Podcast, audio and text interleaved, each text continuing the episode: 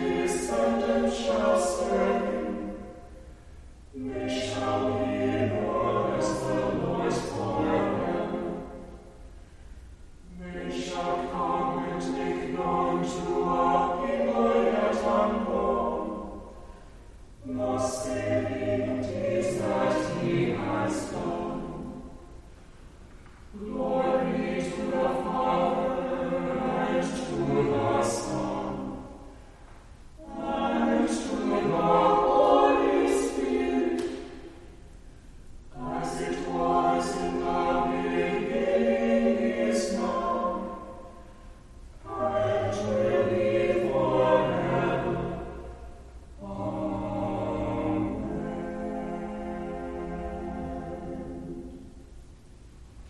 Reading from the letter of Paul to the Romans.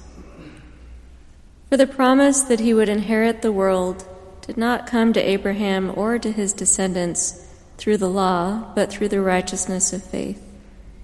If it is the adherents of the law who are to be the heirs, faith is null and the promise is void.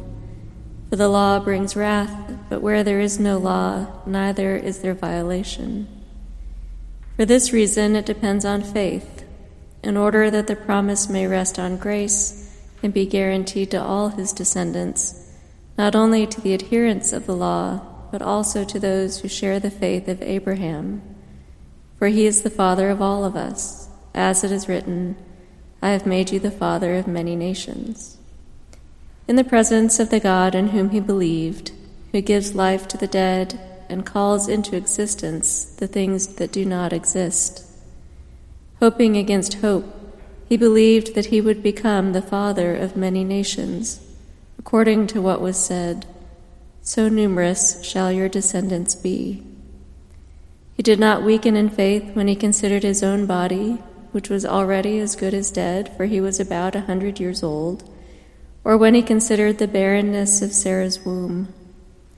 No distrust made him waver concerning the promise of God, but he grew strong in his faith as he gave glory to God, being fully convinced that God was able to do what he had promised. Therefore, his faith was reconciled to him as righteousness. Now, the words, it was reckoned to him, were written not for his sake alone, but for ours also. It will be reckoned to us who believe in him who raised Jesus our Lord from the dead, who was handed over to death for our trespasses and was raised for our justification. Here ends the lesson.